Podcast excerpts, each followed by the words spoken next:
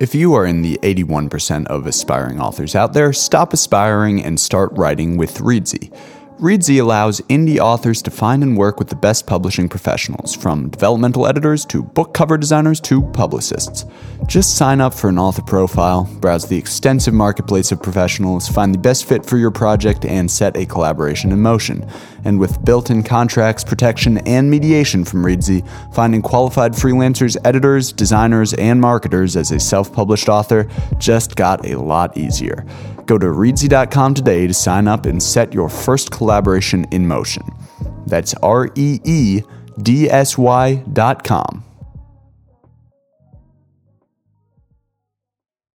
There's distinct stages, and you should expect those stages, challenges, and setbacks. I still don't really understand how I you know, do it. It's going to be work, and you're going to suffer for your art. that sort of story is inspirational to a lot of wannabe writers out there who feel they have a book in them but are living a totally different life at the moment.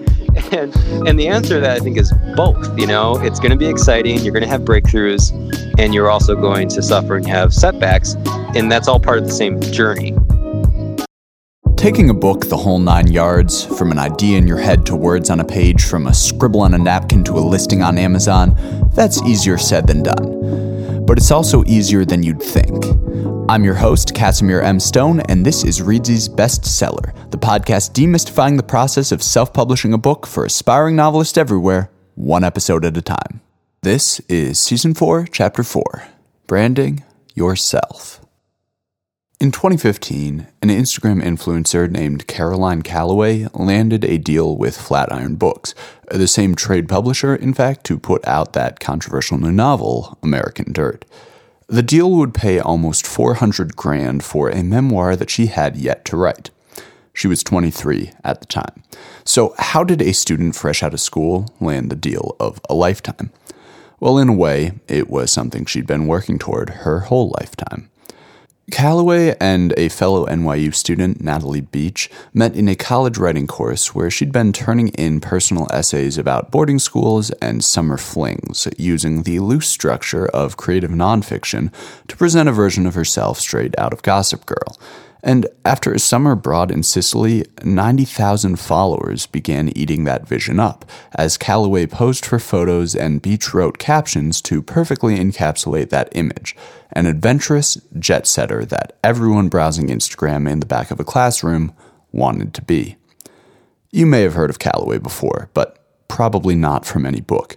Her memoir never materialized, more on that later.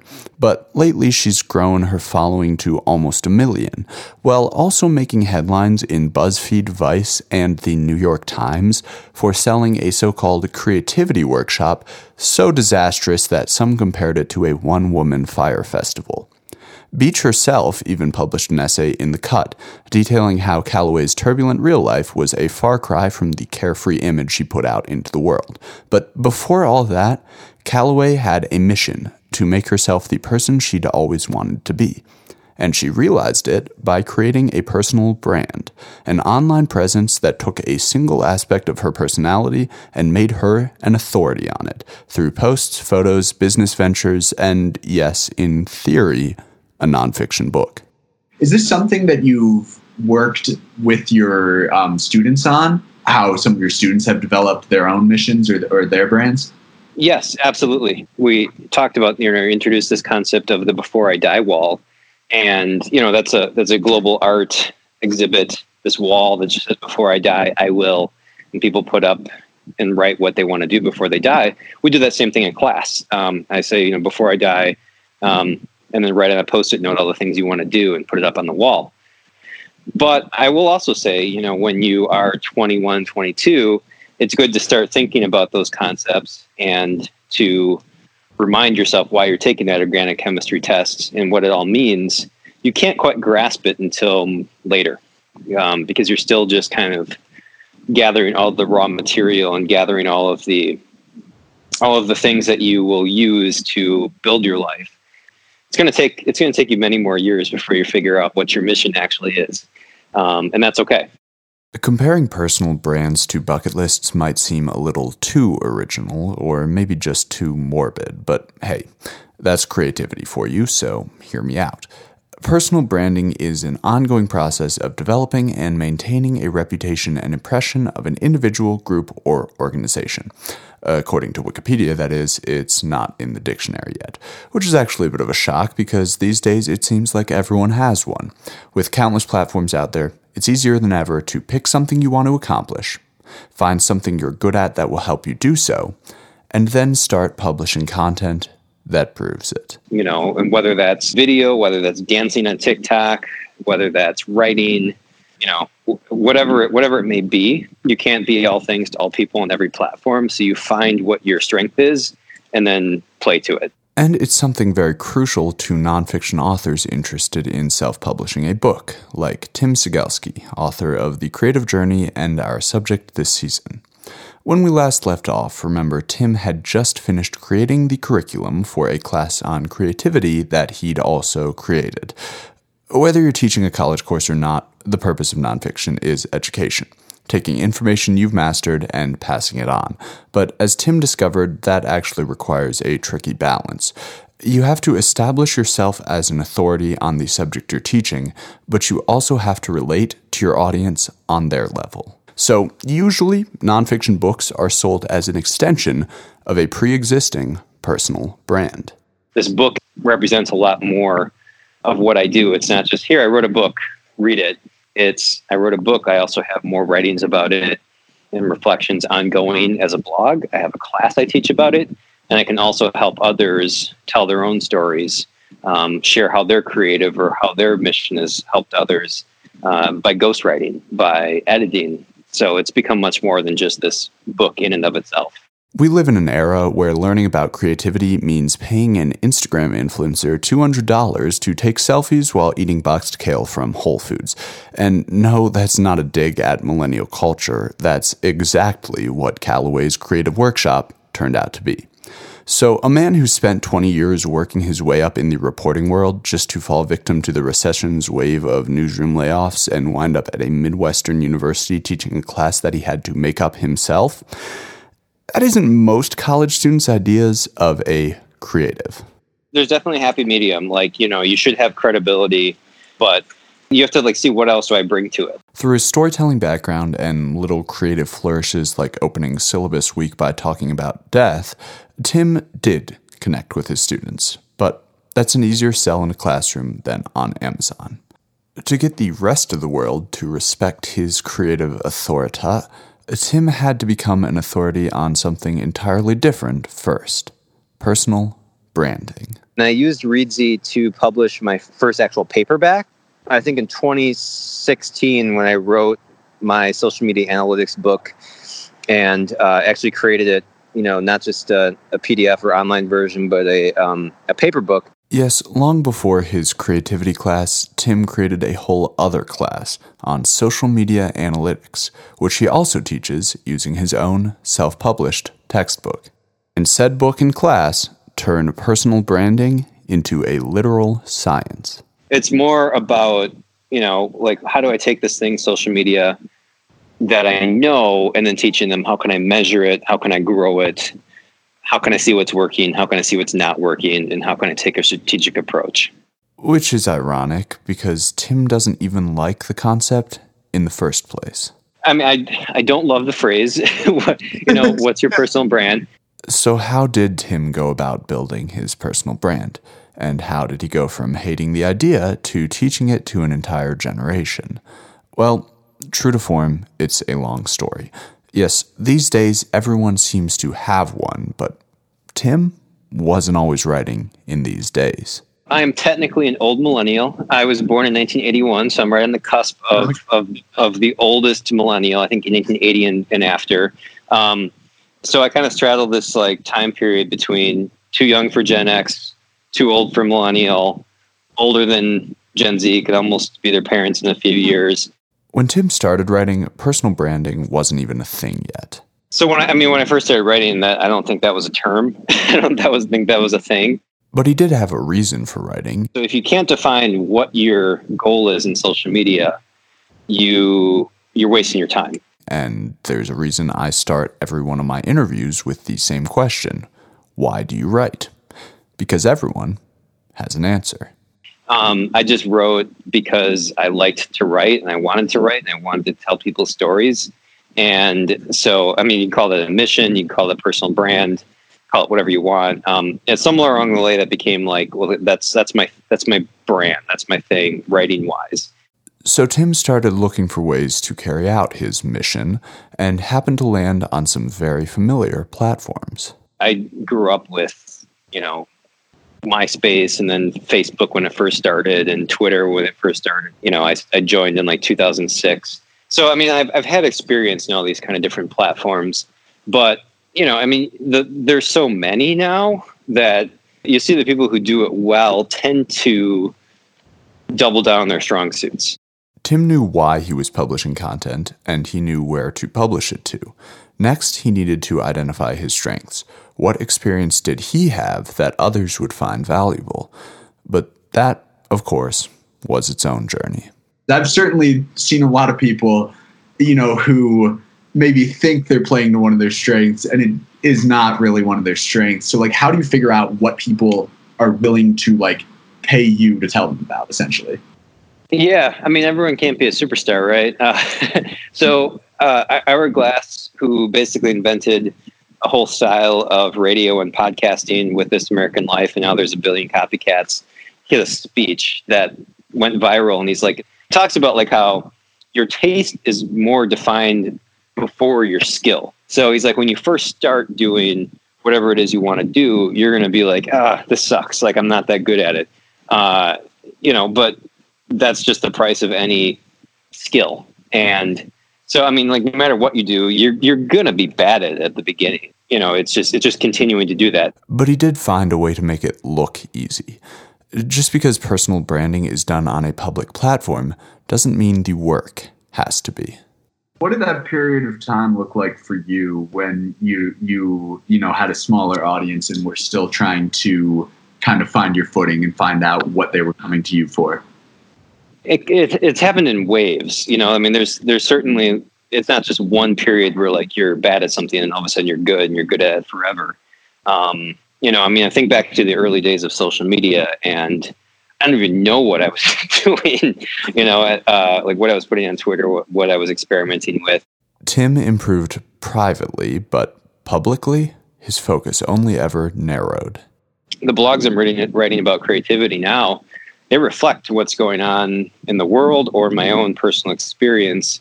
So I wrote about, you know, Frozen 2 which is such a perfect hero's journey story and has all of the elements and themes that I wrote about and show a model of how to be creative and how to be courageous.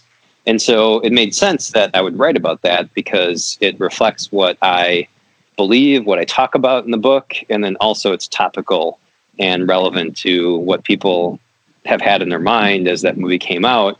So, you know, it's it's okay, I think, at first to just sort of mess around on your platforms and mess around on your canvas and see what results but then as you as you figure it out then you start to focus on those things more intentionally and that also is kind of a reflection of what i talk about in my book where the early stages are just sort of bumbling through and getting lost and failing and not quite sure where you're going to go but once you find that thread that direction that's when you start to focus and double down on it and through this process of adopting new platforms early, using them to find a perspective, and eventually publishing polished, valuable, and for lack of a better term, on brand content that supports it, Tim unintentionally turned himself into an authority on the one thing he never even wanted to do personal branding.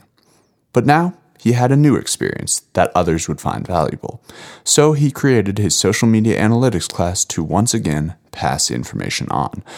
Of course, it is still very much a class taught by Tim Cigelske, which means, regardless of the topic, creativity is always on the syllabus. I teach in terms of what I know, what framework I know. So I use the who, what, when, where, why, and how. So let's dig into another of Tim's curriculums and see what building a brand looks like for the rest of us. We start with a mission. So, what is it you want to accomplish? Know that before you do anything else. Because you can look at Facebook analytics or Instagram analytics and see a spike. You can see engagement, you can see likes. But what to what end is are you doing that for?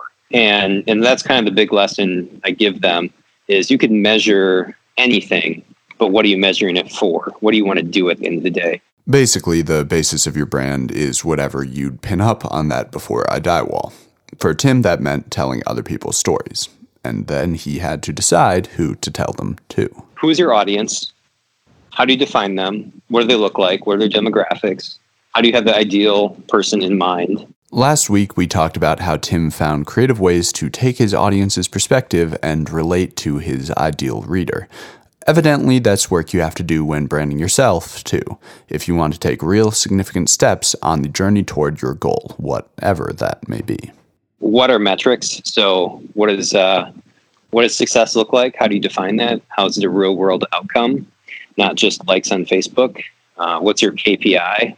So, what uh, you know, what what shows progress toward your goal?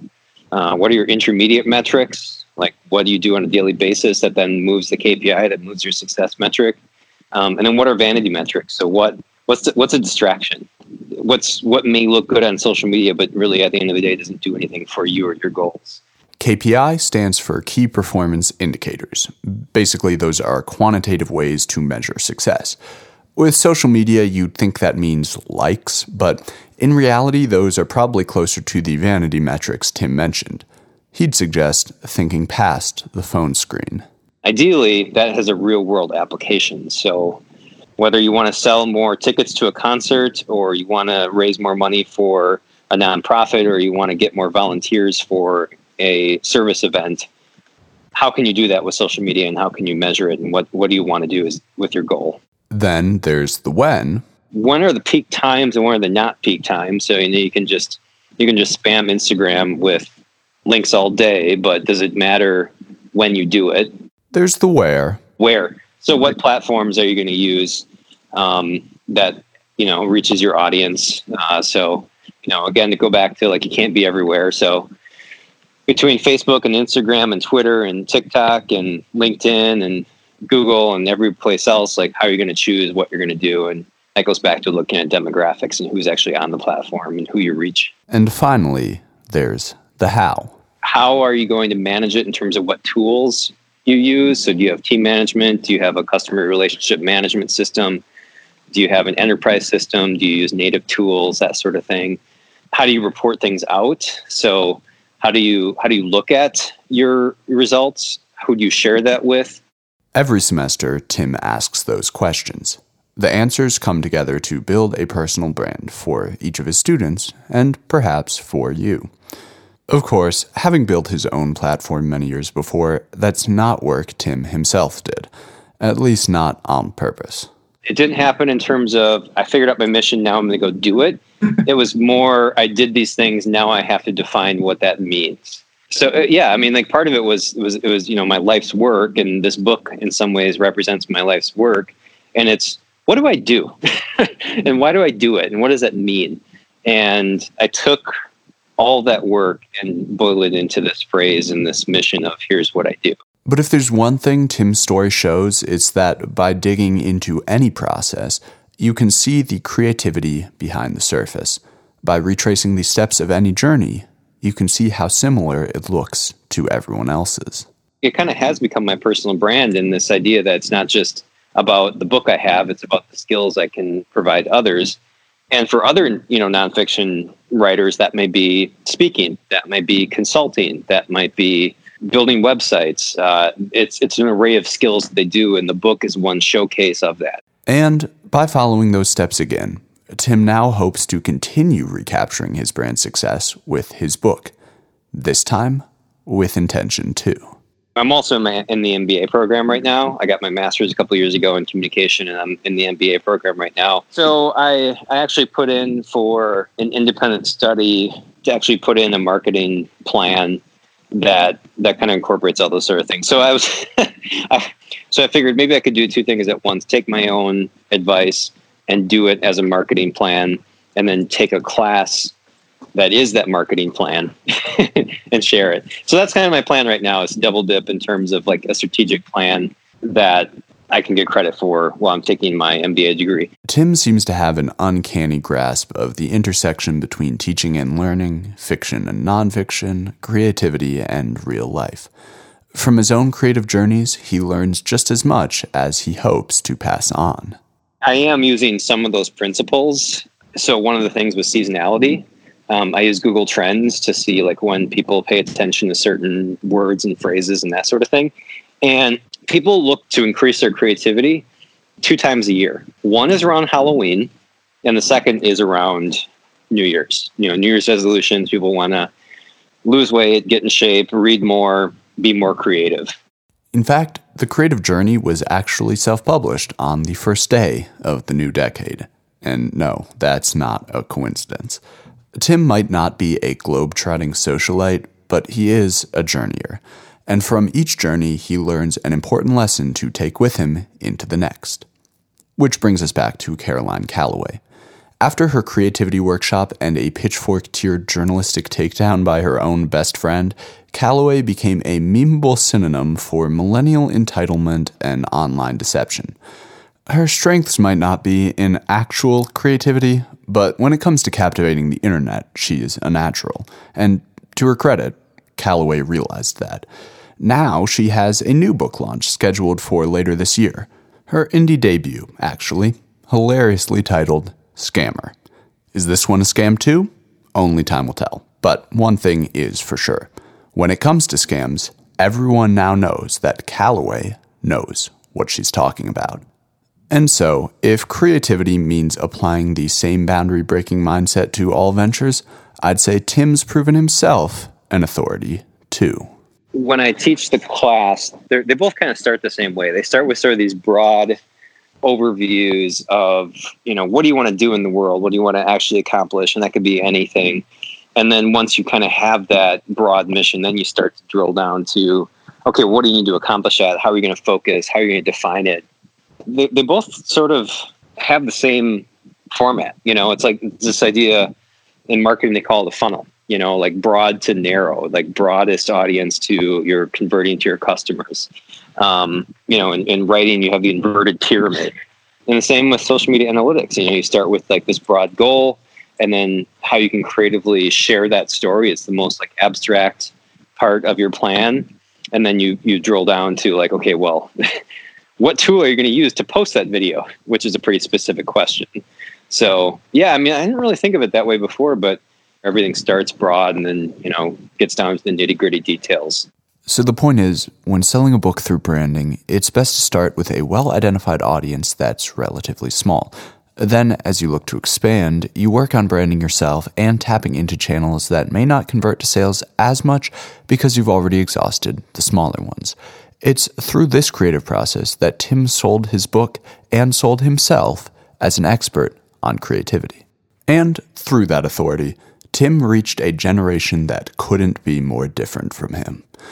Knowing how to establish, support, and further your mission is crucial for all of us, whether we're publishing our nonfiction or building a personal brand, telling other people's stories or our own, or something else entirely. Totally. Yeah. I mean, I think like like numbers without creativity are are you know soulless. You know, and and creativity without numbers aren't accountable. So yeah, I think you need kind of both things, and and that's why I try to balance. Yeah, good observation. But when it comes to nonfiction, knowing why you're selling something is only half the battle. You also need to actually sell it. And when you're on a creative journey, that means a lot more than just a listing on Amazon. You keep doing good quality work, and then maybe one out of a hundred articles goes viral.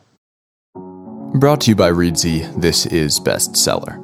Over the course of this season, we'll follow an indie author's journey from start to finish in five chapters, exploring each step it takes to turn real life into a compelling read. Next up is Season 4, Chapter 5 A Long Way to Go Viral. This episode was written, hosted, and produced by me, Casimir M. Stone. If you liked it, please take a moment to rate, review, and subscribe to the podcast.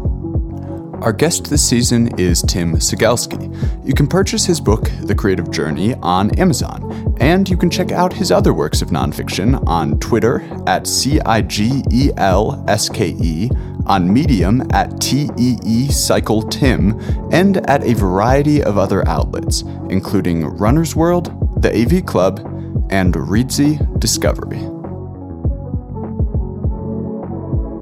This podcast, like so many self published books out there, is made possible by Reedsy, a marketplace that connects indie authors with the tools that traditional publishing houses would usually provide, such as editors, book cover designers, and publicists. You can learn more about Reedsy on Instagram at Reedsy underscore HQ, on Twitter at Reedsy HQ, or online at R